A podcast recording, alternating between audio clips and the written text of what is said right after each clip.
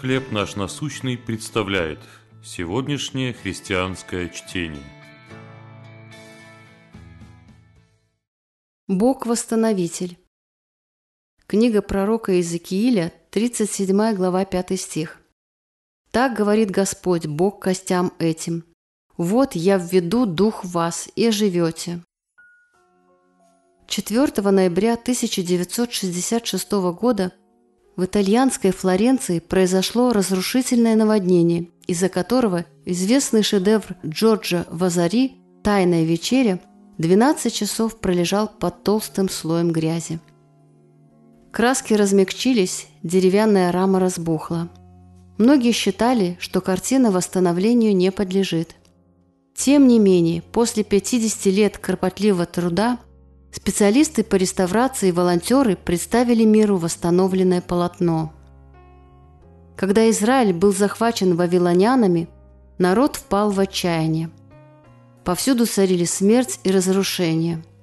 Во время этого периода потрясений Бог привел пророка Иезекииля в пустынную долину и показал ему видение, в котором вся долина была полна сухих костей. «А живут ли кости эти?» – спросил Бог. «Господи Боже, Ты знаешь это», – ответил Иезекииль. Тогда Бог велел ему произнести пророчество над костями. «Я изрек пророчество, как велено было мне». И когда я пророчествовал, произошел шум, и вот движение – и стали сближаться кости, рассказывает он. Через это видение Бог показал, что только Он может совершить восстановление Израиля. Когда нам кажется, что все в жизни уничтожено и не подлежит восстановлению, Бог заверяет, что Он может собрать воедино то, что было разбито. Он дарует нам второе дыхание и новую жизнь.